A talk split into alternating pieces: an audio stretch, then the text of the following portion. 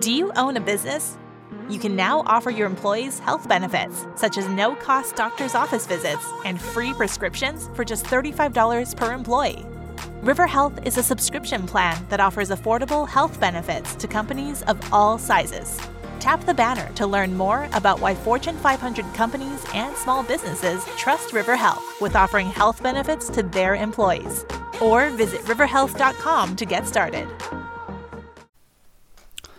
Bu başlığı önce çok iddialı bulsam da şu an konuşurken doğru bir seçim yaptığımı anlıyorum. Kimse kimseyi dinlemiyor. Son zamanlarda çevremle beraber üzerine düşündüğümüz, konuştuğumuz konuların başında geliyor bu. Herkesin anlatmak istediği bir şeyler var ama iş dinlemeye gelince kayış orada kopuyor. Daha önce bilgece farkındalıkla ilgili bir podcast yapmıştım. Dinlemediysen eğer 11. bölüme geri dönebilirsin. Aslında orada da bu konuya biraz değinmiştim. Daha önce bizi mutlu eden birçok şeyden zamanla sıkılmaya, huzursuz olmaya başladığında tahammül eşiğinde yükselmeye başlıyor.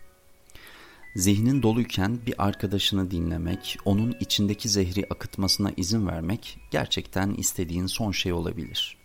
Çünkü sen de dolusundur, senin de anlatmak istediklerin vardır ama muhatap bulmakta zorlanıyorsundur. Çünkü etrafında senin gibi zihni karışık insanlar da var. Ne sen dinleyebiliyorsun bir başkasını ne de bir başkası seni dinleyebiliyor. Bir insanı dinleyememenin farklı nedenleri olabilir. Onu tanıyorsundur ve gerçekten çok konuşuyordur. Anlattıkları enerjini düşürmekten, seni kötü hissettirmekten başka bir işe yaramıyordur. Bir başka tip insan da her şeyi büyüterek, yüzle çarparak anlatır ve sana inandırıcı gelmez hiçbir şey. Başka biri de var ki hep kendini ama sürekli kendini anlatır. Sana soru sormaz çünkü cevap hakkı doğar sana. Virgül koymaz çünkü araya cümle sıkıştırabilirsin. Mesela bir şeye canın çok sıkılmıştır, üzülerek anlatırsın. O an karşındaki insandan bir yorum beklersin. İçini rahatlatacak bir konuşma yapmasını beklersin. Ama o ne yapar?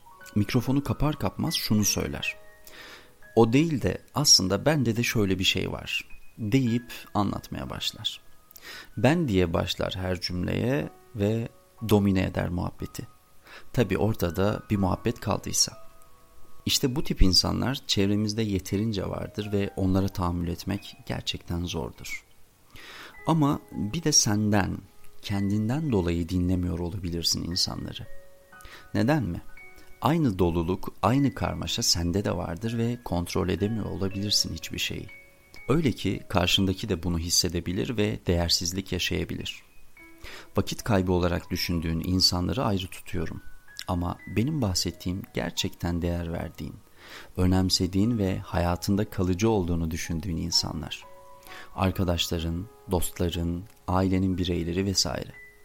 Onlar da en az senin kadar anlaşılmak, dinlenilmek ve değerli hissetmek istiyor olabilir. Her bölümde neredeyse hep seninle ilgili konuşuyorduk değil mi? Şimdi ise temas halinde olduğun kişiler için konuştuğumu düşünüyorsun. Evet, onlar için konuşuyorum ama ucu yine sana dokunuyor, yine sen varsın. Bu defa anlatarak değil, konuşarak değil, dinleyerek. Aslında bir şifacı gibi hisset kendini.